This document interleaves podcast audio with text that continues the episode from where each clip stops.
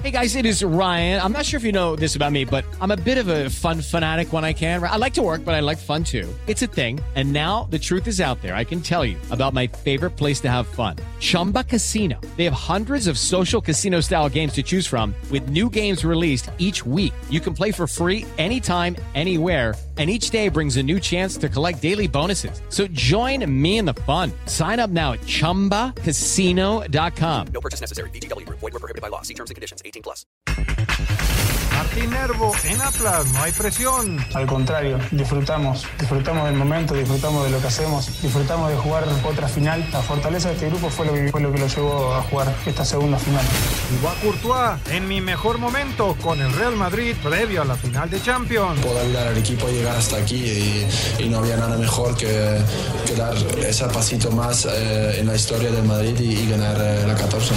Juan Pablo Alfaro, merecido el título de Chivas Femenil. Me parece que el equipo se basó y tuvo las bases para poder pelear este campeonato, este título, merecido por todo lo que se logró durante todo el torneo. Pediste la alineación de hoy. Desde el Montículo, Toño de Valdés. En la novena entrada, ganan de todas las formas posibles. Es espectacular lo que están haciendo. De centro delantero, Anselmo Alonso. Eso me llena de ilusión. A mí me encanta mi fútbol, me encanta ver los partidos. En la línea defensiva, Raúl Sarmiento. Pues es nuestro fútbol y al menos yo sí le tengo un gran afecto y me gusta. Actualiza y aumenta tus conocimientos deportivos con nuestros expertos. Espacio Deportivo de la Noche. Estos son los encabezados en las páginas de internet. Cancha.com sigue Contreras haciendo historia en Roland Garros. La mexicana Fernanda Contreras venció 7-6 y 6-3 a la húngara Pana Utbardi y avanzó a la segunda ronda del Roland Garros. Mediotiempo.com, el Tri renueva con Zoom y asegura juegos en Estados Unidos hasta 2028. La selección mexicana renovó contrato con la empresa Zoom y ahora la femenil también estará incluida. De Raúl Jiménez llega a Dallas para incorporarse a la concentración del tricolor. El delantero del Wolverhampton, Raúl Jiménez, y el jugador del Celta de Vigo, Orbelín Pineda, ya están con la selección de México. Record.com.mx Adidas dio a conocer el balón que se utilizará en la final de París. Real Madrid y Liverpool jugarán con un esférico que incluye la inscripción de la palabra paz en cirílico e inglés. Esto.com.mx Canelo Álvarez confirma la trilogía con Triple G. Parece que después de varios años veremos por fin el último capítulo entre Saúl Álvarez y Gennady Golovkin que se medirán el próximo 17 de septiembre. Así lo hizo público el pugilista mexicano a través de sus diferentes redes sociales.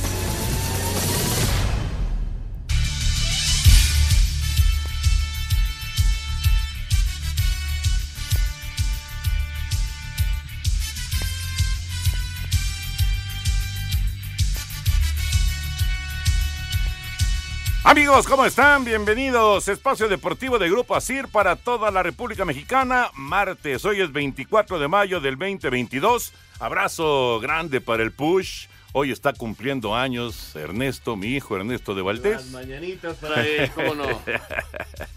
Muchas felicidades al Push. Hoy cumple 28, 28 años, así que abrazote. Ay, Toño, ¿cómo se va la vida? Sí, no manches. Uno de los integrantes de Espacio Deportivo de nueva generación, los domingos. Así que felicidades para el push. Un abrazote, además contento porque también es atlantista. Sí, claro. Y el Atlante quedó campeón de campeones, ¿no? No solamente, no solamente es atlantista, sino que está ahí en la cancha, en los partidos del Atlante siempre, en Tudén y en VIX. Exacto. Así, que un abrazote al buen Ernesto y gracias por apoyarnos siempre aquí en Espacio Deportivo. Bueno, pues estamos eh, listos ya. Eh, Anselmo Alonso ya mañana estará de regreso. Raulito Sarmiento, el señor productor, todo el equipo de Asir Deportes y de Espacio Deportivo, servidor Antonio de Valdés. Gracias, Lalito Cortés, por los encabezados. Lalo está en la producción, Paco Caballero en los controles, Rodrigo Herrera en redacción. Saludos para ellos. Raúl Sarmiento, qué gusto de saludarte. Marco Antonio Ortiz será el árbitro en eh, el Estadio Jalisco del duelo Atlas Pachuca la primera parte de la gran final del fútbol mexicano. Y hablando de finales, ayer más de 40 mil personas vieron coronarse a Chivas Femenil en un partido dramático, pero en serio, con Pachuca, con las Tuzas, que ganaron 1-0, pero no les alcanzó. ¿Cómo estás, Raúl? ¿Cómo estás, Toño? Bueno, pues un placer saludarlos a todos los muchachos. Gracias por su chamba, gracias por permitirnos llegar a todos nuestros radio escuchas y a ustedes un abrazo enorme, Jorge, Toño. Este, espero ya que el señor Anselmo Alonso se presente. Se presente, ¿no? Teníamos reportes de muy malos, muy negativos, pero bueno. sí, que dejen paso a su señora y por que se favor, presente. Sí, sí, sí, ya la señora de por sí son más de 30 años o no sé cuántos de ¿30? soportarlo. 30. Imagínate nada más todavía festejarlo. No, no, no, qué bárbaro. Bueno, en fin, eh, vamos por partes. Este, primero, eh, un reconocimiento total para el fútbol femenil en México, cómo está creciendo, cómo se va adelantando. Realmente me, me da un gusto enorme y felicitar a las Chivas, a toda la subdirectiva, al Pato Alfaro, que es el que entró al relevo como director técnico, a las jugadoras, este, que, muy merecidamente, gran temporada, realmente. Ayer sufrieron, sobre todo cuando Charlín falla el penal, que era el empate y que mandaba el partido a tiempos extras, pero lo sacaron adelante y, y, y felicidades, ¿no? Eh, me trae ahí un poquito con, eh, con sentimientos encontrados, como mucha gente ahora quiere con esto golpear al fútbol varonil. No tiene sentido. Pero yo la verdad lo que les digo es disfrutemos el fútbol Claro, femenil como tal. claro. y disfrutemos el fútbol varonil como tal. Son cosas distintas, hay que entender eh, muchas circunstancias, muchos hechos, este que, que, que los hace diferentes y que podemos disfrutar los dos sin entrar con que aprendan y no, no sé, calma, vamos a disfrutar el fútbol femenil, que va muy bien, este se logró calificar a los tres mundiales, se va creciendo, eh, y, y por otro lado está el fútbol varonil, que tiene otro camino y es totalmente distinto, ¿no? Pero en fin, y lo otro que me mencionaste al principio. Lo fue del Gato Ortiz como lo árbitro de central. El gato Ortiz, pues este. Ya lo adelantaba Sí, sí, sí. Larito Bricio el otro sí. día. Pues yo les deseo suerte, ya no sé qué pitan, ya no sé qué juego pit, qué- cómo se llama ese juego. que- eh, fútbol bar o. Fútbol bar. Bar fútbol, o no, no sé cómo llamarlo. Digo, ya, los veo y lo que digan, ¿no? O sea, hoy suspenden al kinesiólogo De Del Tigres, Atlas. del Atlas en Sí. el partido por aventar la pelota a la cancha. ¿verdad? Exactamente. ¿Y entonces por qué expulsaron a Nahuel? Que porque Nahuel luego eh, utilizó, digamos, eh, ese balón que lanzó el señor Gustavo Witt para, eh, pues digamos que confundir en un posible ataque del equipo rojinegro, ¿no? van perdiendo, ¿cómo va a ser tiempo? ¿Cómo va a querer no. confundir? Él quería llegar y despejar, hombre. Pues no, no, Digo, no, no, estoy defendiendo a Nahuel. no ¿eh? procedió la protesta de Tigres. No, ¿eh? no, no, te digo, no estoy, no estoy defendiendo a Nahuel, que, que, que- que yo francamente creo que este que se pasó ya de actor, ya, ya, las lágrimas este antes del penal y todo ese show. No, y probablemente lo debieron haber echado antes del juego. No, no, no, por eso te digo, yo no defiendo eso, pero a lo que voy es este cosas que están pasando que no deberían estar pasando y que están sucediendo alrededor del arbitraje. Pero bueno, pues este, te repito, pues a ver cómo le va, ojalá le vaya bien, ojalá no tengamos que hablar de él, ojalá eh, podamos bromear y hacer chistes con Lalo Bricio y no hablar de, de los problemas del árbitro. De- claro, claro, y de la confusión que de repente se presenta con estas decisiones con el VAR y, y, por supuesto con las decisiones en cancha de los árbitros. señor. Pues ya platicaremos de todos los temas de fútbol. La selección eh, empieza ya a completarse para el juego en contra de Nigeria del próximo 28 de mayo en Arlington, Texas, el primero de tres partidos que va a sostener la selección mexicana. 38 elementos va a tener por allá en los Estados Unidos el Tata Martino, eh, el tema por supuesto de, de Champions que se define el sábado, en fin, mucho, mucho para platicar, pero vámonos, vámonos con la NBA. La NBA está cerradísimo, a diferencia de lo que está pasando en el oeste, en donde Golden State ya domina claramente, en el este está cerradísimo el asunto y ya se emparejó la serie. Jason Tatum contribuyó con 31 puntos, 8 rebotes y 5 asistencias para el triunfo de los Celtics de Boston en casa ante el Heat de Miami 102 a 82 para empatar a dos juegos las finales de conferencia en el este. En los primeros 8 minutos del primer cuarto, los Celtics llegaron a tener una ventaja de 18 puntos a 1. Víctor Oladipo fue el mejor hombre del Heat al terminar con 23 puntos. El juego 5 se realizará este miércoles, ahora en casa de Miami. En el oeste, Golden State podría coronarse este día y avanzar a las finales de la NBA cuando se enfrente a Dallas en el juego 4. Los guerreros van arriba en la serie, tres juegos a cero. Asir Deportes Gabriel Ayala. Muchas gracias, Gabriel. Ahí está la información de esto que está sucediendo en la NBA. Y vamos a ver si Golden State puede concluir que, vamos, no sería de ninguna manera una, una sorpresa con eh, pues el gran trabajo que han estado desarrollando, aunque ahora van a jugar en Dallas, Raúl, pero eh, a las 8 de la noche arranca el juego número 4 entre Golden State y Dallas. Ahora los Mavericks estarán en casa, a ver si pueden rescatar. A ver si pueden ¿no? rescatar cuando menos algún juego. Se ve muy difícil que puedan regresar. La ventaja es muy grande. Podría acabar hoy mismo esta serie y tener ya un finalista en la NBA. Pero, este, bueno, yo creo que eh, todavía Luca puede dar ahí algo a su equipo, ¿no? Ahora, si se terminara, si concluyera, sería un larguísimo descanso para, para Golden State, porque estamos hablando... Para eso lo del ritmo. Pues sí, ¿no? Estamos hablando de que es 24 de mayo y si hoy ganan, se coronan. Y vuelven a jugar hasta el 2 de junio. Sí. Es muchísimo tiempo. Demasiado, Toño, demasiado como para... No sé cómo lo manejen allá, la verdad, no sé en el básquetbol cómo lo manejen, pero sí es demasiado. Es muchísimo tiempo. Vamos a mensajes, regresamos con eh, Roland Garros. ¿Qué pasó el día de hoy en el Abierto de Francia? Espacio Deportivo. Un tuit deportivo. Arroba Reforma Cancha, pilotos de arroba F1 como arroba S. Checo Pérez y Carlos Sainz Jr. empataron 3 por 3 en una cascarita ante exfutbolistas previo al Gran Premio de Mónaco.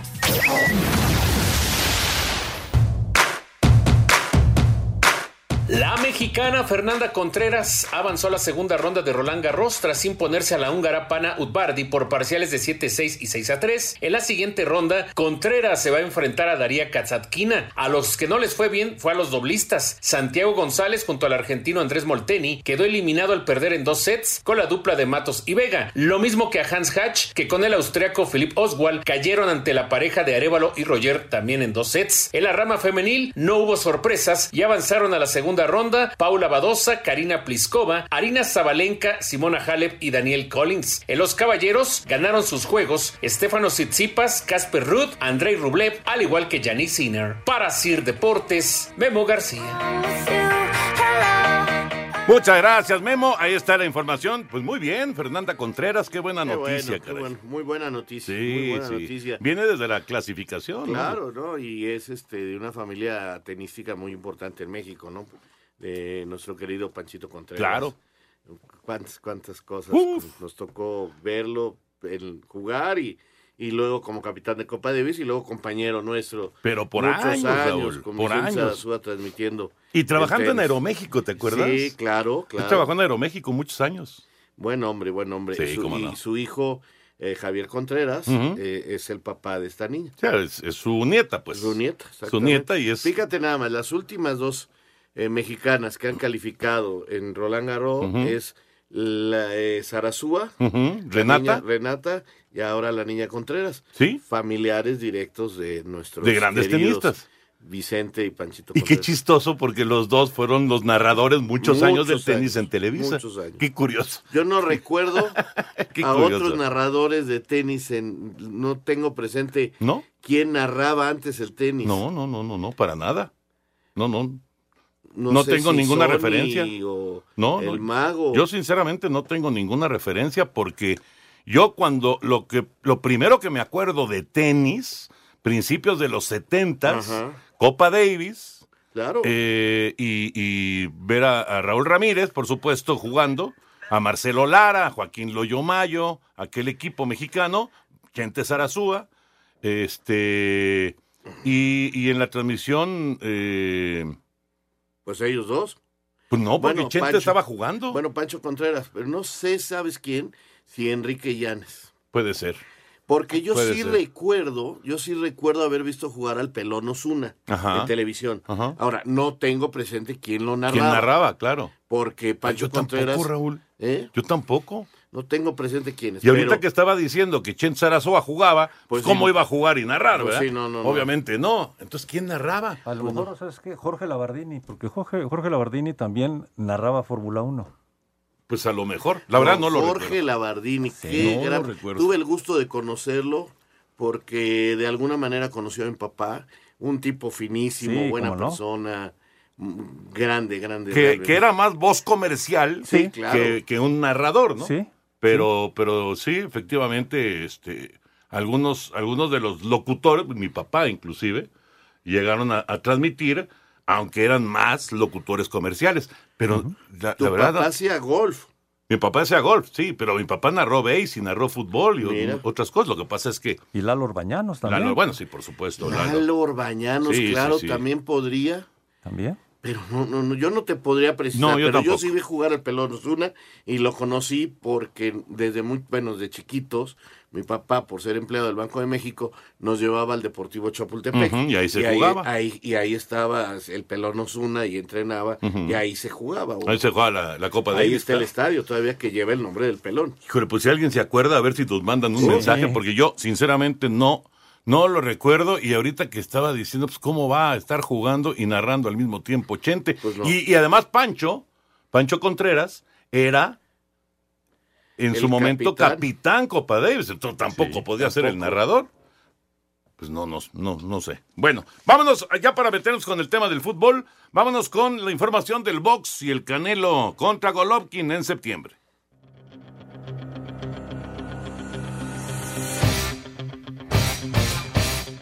El boxeador mexicano Saúl Álvarez confirmó que la tercera pelea frente al kazajo Gennady Golovkin se llevará a cabo el 17 de septiembre para posteriormente tener la revancha con el ruso Dimitri Vivol. Ya teníamos ese contrato, ese deal con Mushroom y con Dizon, entonces tenemos que seguir el- lo que empezamos y creo que son las dos peleas más importantes ahorita del boxeo. La primera pelea entre el Canelo y el Triple G fue el 16 de septiembre de 2017, donde se decretó empate. La segunda fue el 15 de septiembre, pero de 2018, con triunfo por decisión mayoritaria para el mexicano. Para Sir Deportes, Ricardo Blancas. Gracias, muchas gracias. Ricardo, ahí está la información de la actividad del Canelo, su preparación para enfrentar este, este compromiso en contra de, de Golovkin en el mes de septiembre, que seguramente será muy atractivo, como siempre, por supuesto. Hombre. Aparecerán los detractores de, de Canelo, pero Sobre todo es después de la derrota. Sobre todo después de la derrota. Así es. Así es. Muy bien. eh, nos metemos ya con el tema del fútbol. Si quieren, escuchamos la información del Atlas, el equipo rojinegro que va a enfrentar en casa los primeros 90 minutos de la gran final del fútbol mexicano. Jueves, jueves a las mm, 9 de la noche. Jueves, a las 9 de la noche en el Estadio Jalisco. Conazol elimina el hongo causante del pie de atleta y sus desagradables síntomas. Conazol no juega con el pie de atleta, lo aniquila. Presenta. Los rojinegros del Atlas, campeones del fútbol mexicano, se preparan para defender su corona, arrancando por la final de ida este jueves en casa ante los Tuzos del Pachuca.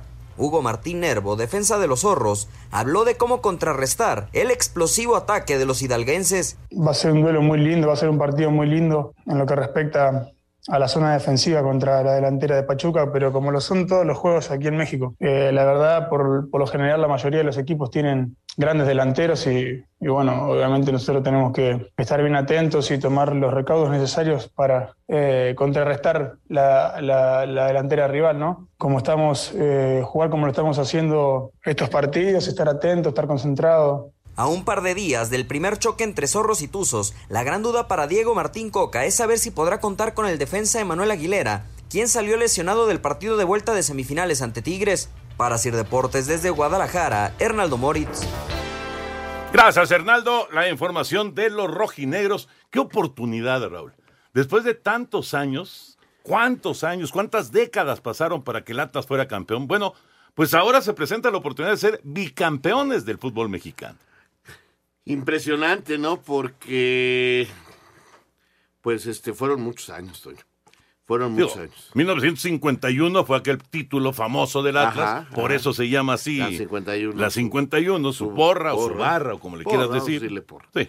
Este, Y luego pasaron todas esas décadas. y hoy están viviendo eh, una... Un sueño. Un sueño, o sea, algo maravilloso, qué bueno. Yo me acuerdo del equipo, aquel Ajá. de los setentas, Los 70. de, de la academia de Ajá. los amigos del balón, de Chavarín y del Berna y de Verónico y de Amauri y del El Tilín Pillo Méndez, Herrera. el Pillo Herrera. Sí, sí, sí. Ese equipo jugaba muy bien y llegó a semifinales, pero hasta ahí. Que tuvo aquella bronca contra Cruz Azul, Exactamente. donde el Pititos Torres, No, el Tilín. el Tilín Méndez, es el que le da el el balonazo al Pititos árbitro. era de, de pero, Chivas. Pero jugan los dos. sí, pero el que le dio el balonazo fue el Tilín. El Tilín. Bueno, eh, obviamente me acuerdo de los hermanos Delgado un poquito antes, Mm, Pepe del. Chivo Mercado, por Uh. supuesto el campeón Hernández, Gallo Jauregui, Medina, el Gato Vargas. Ese fue el primer equipo importantón que vi ya a finales de los 60. Luego los 70, donde tú dices, los 80 no son tan exitosos para No, ellos. de hecho hay muchos descensos. Este,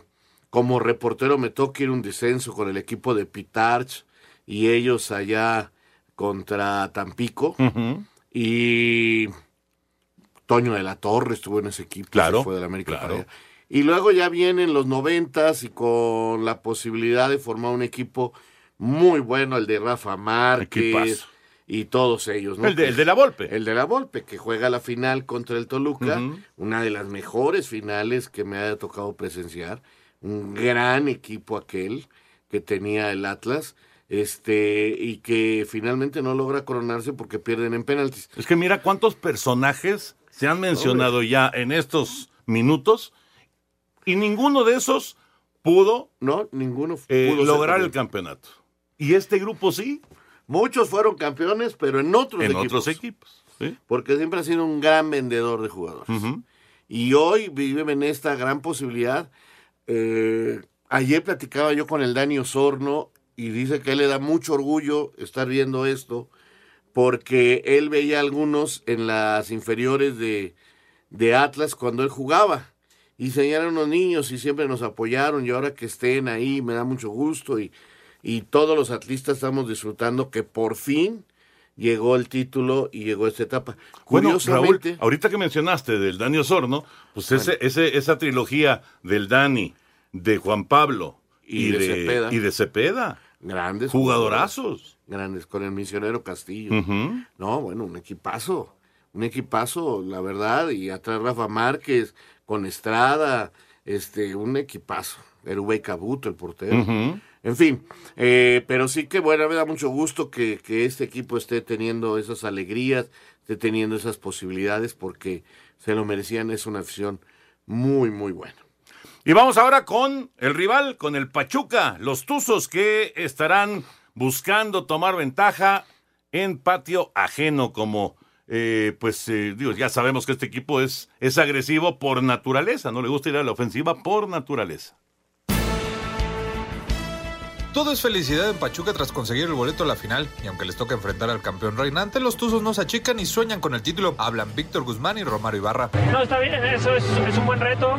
Han tenido mérito, han hecho las cosas bien, pero yo pienso que por algo quedamos en primer lugar, vamos a, a ir a buscar ese campeonato que tanto lo merece eh, la afición, la familia, la directiva y nosotros mismos. No, creo que eso nos va a dar mucha confianza. Hicimos un fortín aquí en, nuestro, en nuestra casa, ningún equipo nos pudo ganar, eso va a ser un factor importante, pero todos sabemos que la final contra Atlas va a ser un partido, dos partidos muy difíciles. Pachuca vuelve a una final por primera vez desde el clausura 2016 cuando se proclamaron campeones venciendo a Monterrey. Para Sir Deportes, Axel Tomán. Elimina el pie de atleta con Conazol y protege a tus pies del molesto mal olor, comezón y sudoración. Conazol no juega con el pie de atleta, lo aniquila. Presentó. Ahorita seguimos platicando de la gran final del fútbol mexicano. El árbitro será el gato Ortiz, ojalá que le vaya muy bien. De hecho, regresamos con esa información y también con el asunto de la disciplinaria. Espacio Deportivo. Un tuit deportivo. Arroba la afición. Mundo del deporte lamenta tiroteo en la primaria de Texas y externan condolencias. El silbante Marco Antonio Ortiz fue designado por la Comisión de Árbitros para pitar el encuentro de ida de la final del Clausura 2022 de la Liga MX entre Atlas y Pachuca, que se jugará este jueves a las 9 de la noche en el Jalisco y estará acompañado por Miguel Ángel Hernández como asistente número uno y Enedina Caudillo como asistente número dos. Luis Enrique Santander será el cuarto árbitro, mientras que Eric Jair Miranda y Juan Joel Rangel estarán encargados del bar. Por otro lado, la comisión disciplinaria informó que no procedió la apelación del Club Tigres por la segunda tarjeta amarilla a su portero Nahuel Guzmán en el encuentro de vuelta de las semifinales ante el Atlas, por lo que fue suspendido un partido tras haber recibido la tarjeta roja, mientras que el kinesiólogo de los rojinegros, Gustavo Witt, fue suspendido tres encuentros, dos por burlas hacia los oficiales del partido y uno más por haber aventado el balón al terreno de juego en el mismo encuentro. Asir Deportes Gabriel Ayala. Gracias, Gabriel. Marco Antonio Ortiz, entonces, el árbitro para este primer partido, como ya nos lo adelantaba Eduardo Bricio Carter. Mucha suerte. Mucha suerte y que le vaya bien, por favor. El Pachuca, Raúl. El Pachuca, ¿cómo lo ves al Pachuca llegando a la, a la Eh, final Yo del lo fútbol veo favorito. eh, cierra en su cancha, aunque históricamente de sus seis títulos, cuatro han sido de visitante. Le ganó al América Sí. y al San Luis de local, pero ha ganado más de visitante. Bueno, tres los ganó en Monterrey, o sea, dos a Tigres y uno a Rayados. cierto. Y el otro a Cruz Azul en el estadio Hoy Azulgrana. Este, entonces, este, le toca cerrar. Perdió de local contra Pumas una final. Aquella con el Tuca Ferretti. Esa la perdió de local. Entonces, eh, cerrando en su casa, a lo que me quiero referir. Eh, yo lo veo muy fuerte a Pachuca, un equipo muy sólido, creo que el mejor a lo largo del campeonato. Un tiempo peleó ahí con Tigres, pero se fue el, fue el más sólido, el que aguantó mejor. Ha tenido una buena liguilla. Por momentos tiene sus lapsos este, complicados. Tuvo problemas con San Luis de repente. Con América a veces se vio muy este, apurado atrás, pero los terminaron resolviendo, ¿no? Mm, Y, y, por favor no me vayan a decir que América no tuvo posibilidades de gol, porque las que falló Valdés Son, son de esas que, que dices, eso, increíble. El mismo ¿no? Viñas, ¿no? en el primer juego. entonces, este, ese es el, de- el problemita que le veo. Y que van a enfrentarse a gente que está muy, muy enchufada, como este Furch y Quillones. Eh, no pueden tener esos parpadeos ante gente que anda tan acertada en este momento en la definición. Entonces, ese es el único problemita. Yo escucho, es un equipo que ataca, que le gusta, que va por los costados muy bien, este, con Ibarra y con Avilés, eh, son peligrosísimos. Pero si no tienen espacio, le cuesta. A lo que voy.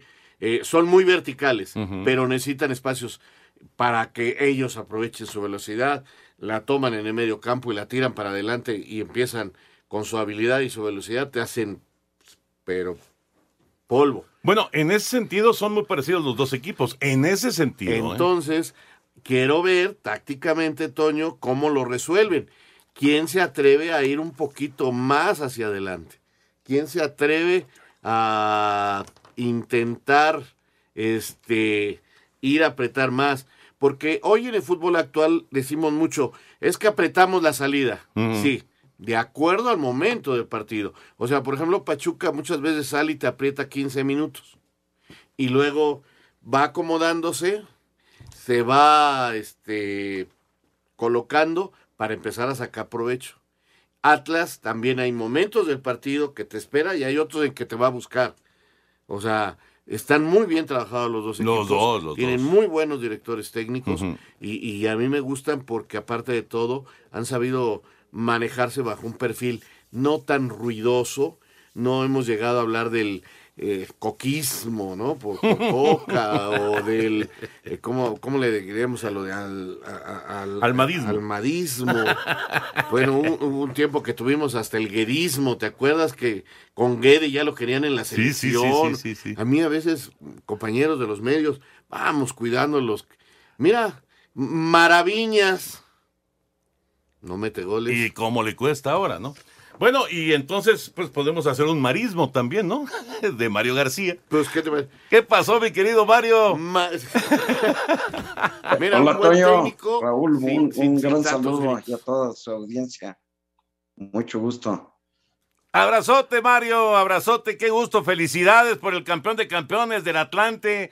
Eh, qué padre, digo, todo lo que vivieron ustedes. Ahí te vi salir a toda velocidad cuando finalmente Elvis logra acertar el penal en la muerte súbita y, luego lo que vivieron ahí en el Ángel. La verdad, muy padre. Felicidades a ti, por supuesto a Gastón, a todo tu equipo, a todo tu grupo de trabajo, a todos los jugadores, a, a Emilio, Emilio Escalante, a Jorge Santillana.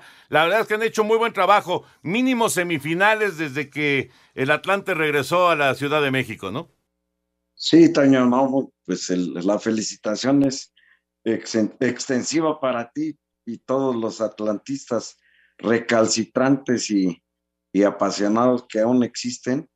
Y pues tú estuviste cerca de, este proyecto desde el inicio. Recuerdes a una charla ahí a, muy al inicio del proyecto que, que fuiste a darnos y, y, la verdad ha sido muy bonita historia esta, este capítulo del Atlante de 106 años, esta historia eh, ha sido muy bonita y ha sido muy dura por, por el tema de esperar a, a, tener la certeza de cuándo poder ascender a primera división, pero bueno, eh, el tiempo lo hemos aprovechado haciéndonos fuertes y la verdad lo más bonito que tiene este proyecto y este equipo es que, que si tú lo ves, te das cuenta que es el Atlante eh, por la forma que juega a, los minutos que observas a los muchachos en el campo. Y para mí eso es, eso es lo más importante y es la clave que nos va a llevar a primera división, el respetar una esencia, una forma que va de acorde con los 106 años de historia que tiene este equipo. Mario, te mando un abrazo, también una felicitación enorme. Eh, qué buen trabajo un equipo competitivo, un equipo que, que buscaba jugar a su manera, como tú bien lo dices, en cualquier cancha, pude ver algunos partidos, y, y, y con gente que, que, fue entendiendo, ¿no? Me, me, me, sorprendieron varios muchachos, algunos con experiencia, otros jóvenes, pero entendiendo perfectamente lo que se quería, lo que intentaban para, para lograr el éxito y, y muy unidos. Si no, nomás hay que ver los festejos que tuvieron. La verdad, muy unido el grupo. Sí, muchas gracias, Raúl. Y pues así es, pues, mira, yo creo que la clave es que yo me basé en el tema de los mayores, en muchachos que ya habían trabajado conmigo en, en Tampico, en el mismo Atlante, eh, para que me ayudaran a que los jóvenes rápidamente entendieran y asimilaran pues la metodología, las cargas de trabajo que son son las más pesadas y las más fuertes que hay en México, o sea, hay, hay, que decirlo, pero los resultados son evidentes. Este equipo lleva dos años siendo el número uno en el, en el reporte WIMO semanal, y eso es algo impresionante y no, nadie lo dice. Cuando, cuando son cosas que, digo, lo manejan españoles, ese, el tema del WIMO, y este equipo con una metodología, la mexicana, fue primer lugar, en dos años eh, y son cosas que no resaltamos, que no, que no le damos esa importancia y que hoy ante pues esta invasión, aunque se oye mal la palabra, o esta preferencia por el técnico extranjero, pues acá estamos demostrando que en México hay capacidad eh, desde lo táctico, desde el trabajo integral y desde saber jugar a una forma que, que es atractiva y que ahora demuestra otra vez que es efectiva. Entonces creo que es parte de, de pues de esta importancia que, le, que tenemos como proyecto para, para soñar y pensar que es posible en el corto plazo enfrentar a Monterrey, a Tigres, a América, Cruz Azul, sin tener que, que hipotecar la vida de, de, Emilio Escalante, sino acercarnos de tal manera que, que el paso eh, sea de forma natural y que hoy jugadores como, como el Jovi Bermúdez, eh, más este grupo de muchachos que ya había yo trabajado en Tampico, eh, pues nos ayuden a, a, estar más cerca de ese paso para poder enfrentar a Guiñac, a Taubín, a, a, a, estos equipos que, pues que la realidad se, se arman a base de, de fuertes inversiones eh, de muchos dólares que, que es evidente que no es el camino que va a tomar Atlante para llegar a primera división.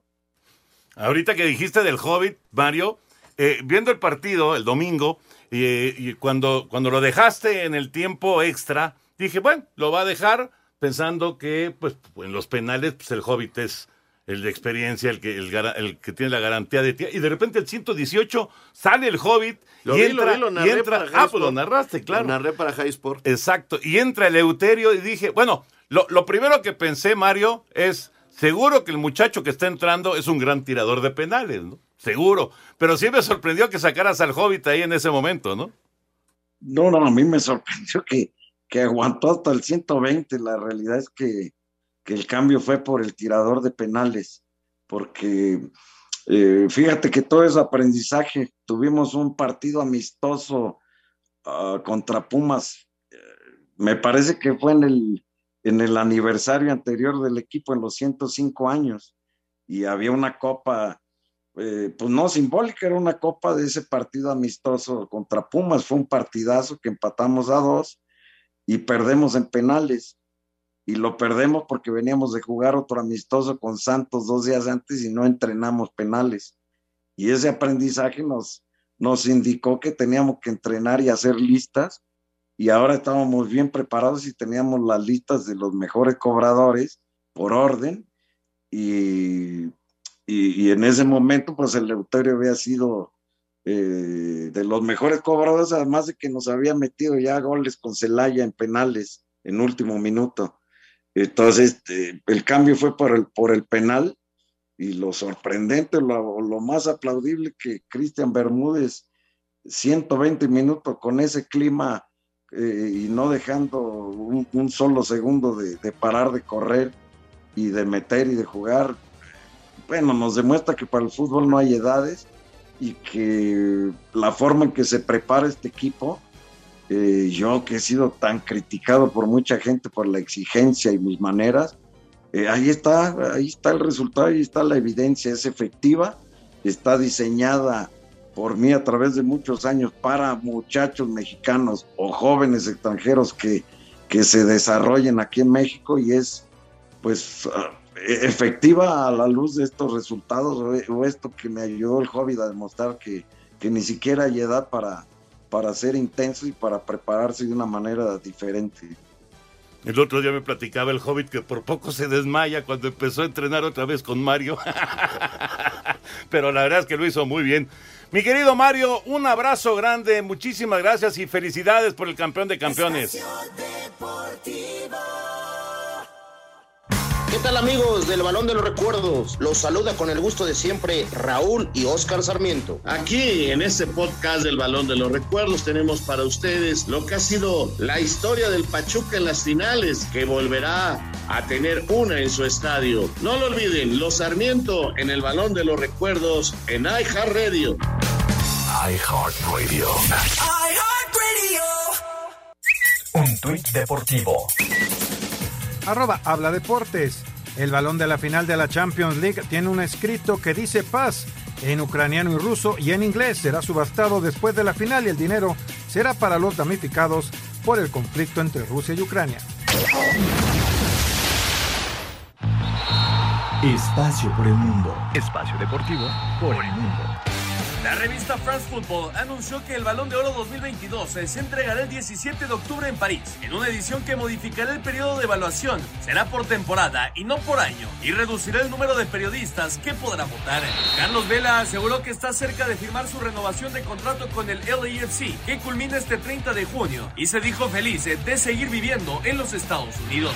Diferentes medios en Italia aseguran que tanto la Lazio como la Fiorentina han iniciado pláticas para intentar hacerse de los servicios del mexicano Johan Vázquez, quien descendió esta temporada con el Genoa en la Serie A. Eric Ten Hag, nuevo director técnico del Manchester United, dijo que admira al Manchester City y al Liverpool, pero que todas las eras llegan a su fin y pronto llegará nuevamente una buena época para los Red Devils.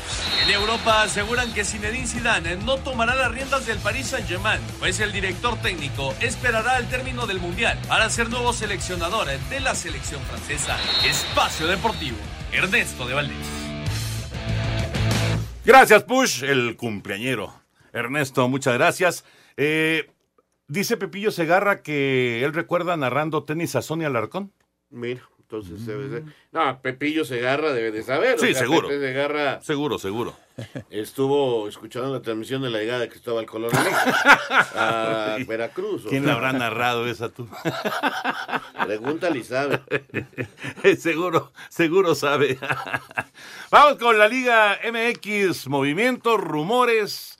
Ahora que se va a jugar la final, bueno, hay muchos equipos que ya están regresando al trabajo.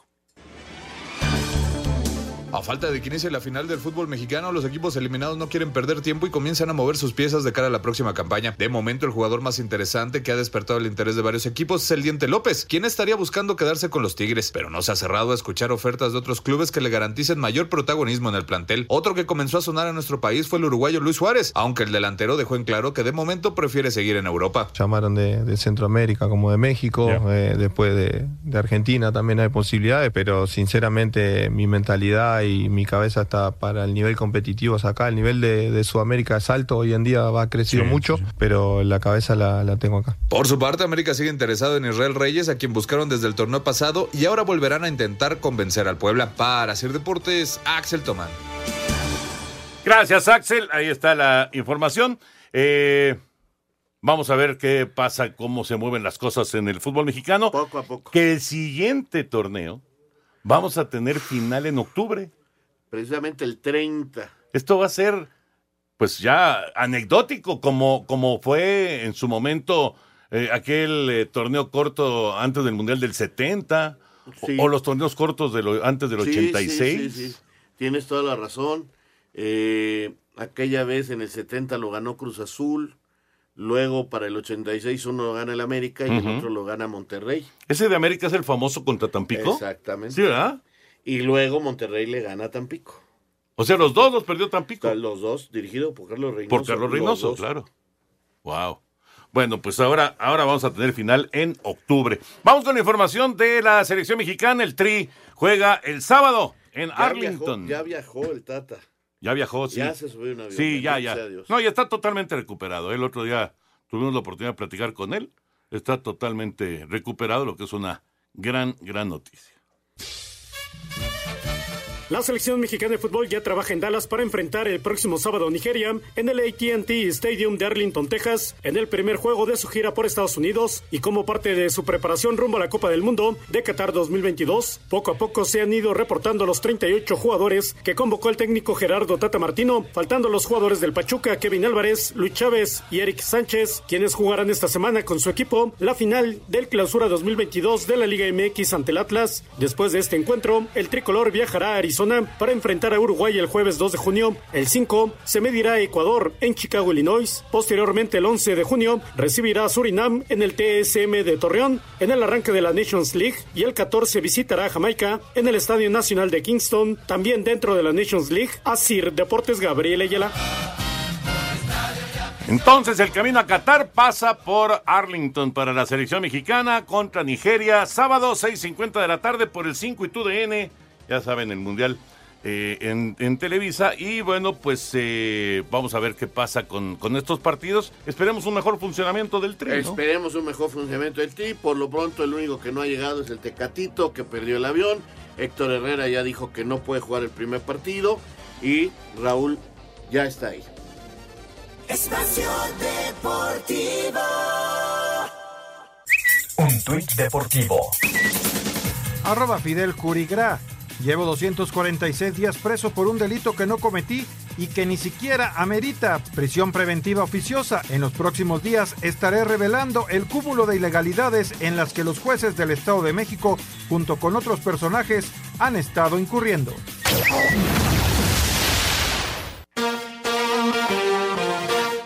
Let's go, girls. Cayendo 1 a 0 en casa ante Pachuca, pero al mismo tiempo imponiéndose 4 a 3 en el global, Chivas se proclamó campeón de la Liga Femenil por segunda ocasión en su historia. El título llegaría cinco años después de la misma manera ante el cuadro hidalguense y con la arquera Blanca Félix como figura. La rojiblanca atajó un penal de Charlín Corral, lo que pudo significar la paridad, el alargue y los penales. Afición, muchísimas gracias por el apoyo. Porque se lo merecen y porque Chivas se merece esto y más. Saludos y gracias por el apoyo. Cerca de 3.000 aficionados se hicieron presentes en la Minerva para el festejo que inició en el Akron con abucheos incluidos para Mauri Vergara y reproches salariales de las propias jugadoras. Para Sir Deportes, Mauro Núñez. Felicidades a Chivas Femenil, a todo el equipo, al cuerpo técnico, obviamente a Mauri, bueno, a toda la gente de Chivas. Eh, más de 40 mil personas en el estadio. ayer. Impresionante, impresionante, Toño, la verdad, impresionante. Qué bueno. Eh, en México hay una gran afición. Yo sigo diciendo, no sé quién me vaya a hacer caso en algún momento, ya se lo comenté también a gente en la federación. El récord de público no es del Barcelona, ¿eh? es de México. Claro, pues de aquel Mundial Femenil. 100 mil personas Sí. había en el Estadio Azteca. La México, final Dinamarca. México-Dinamarca, claro.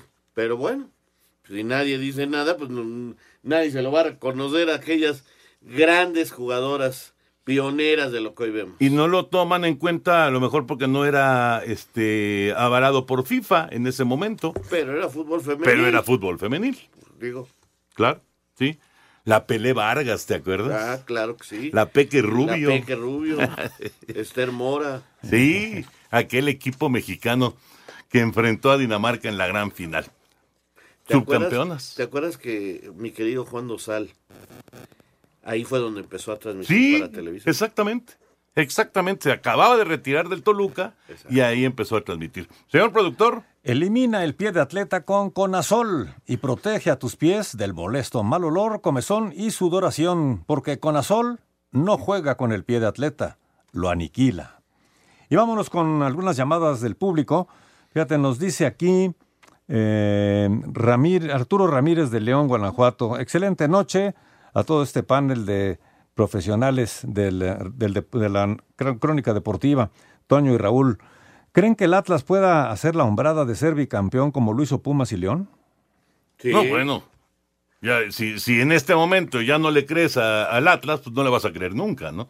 Yo creo, por supuesto que tiene una, una oportunidad real de quedarse con el bicampeonato. O sea, ha sido eh, un, un, pues un, un año futbolístico. Extraordinario. Año futbolístico extraordinario para el Atlas. Saludos, Toño, y felicidades por el campeonato del Atlante. Quisiera saber quién sale del América y quién, quién llega, nos dice Javier desde No, Tabasco. no han dicho nada. América Es muy pronto, ¿no? No ha dicho nada, no sabemos ni siquiera si va a seguir Ortiz. Nos dice Miguel Jiménez de la Ciudad de México. Buenas noches. ¿El narrador de los partidos de tenis no era Paco Malgesto? Puede ser.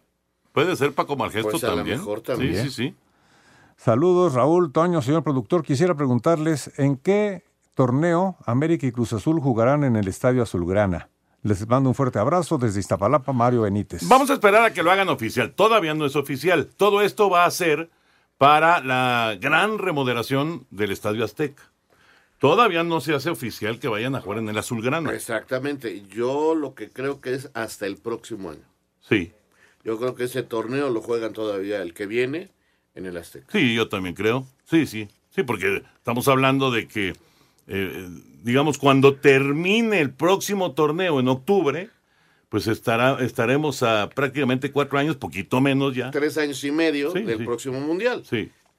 Y quieren, y quieren eh, cerrar el Estadio Azteca como un año, un año y medio, ¿no? Sí, dos a lo mejor.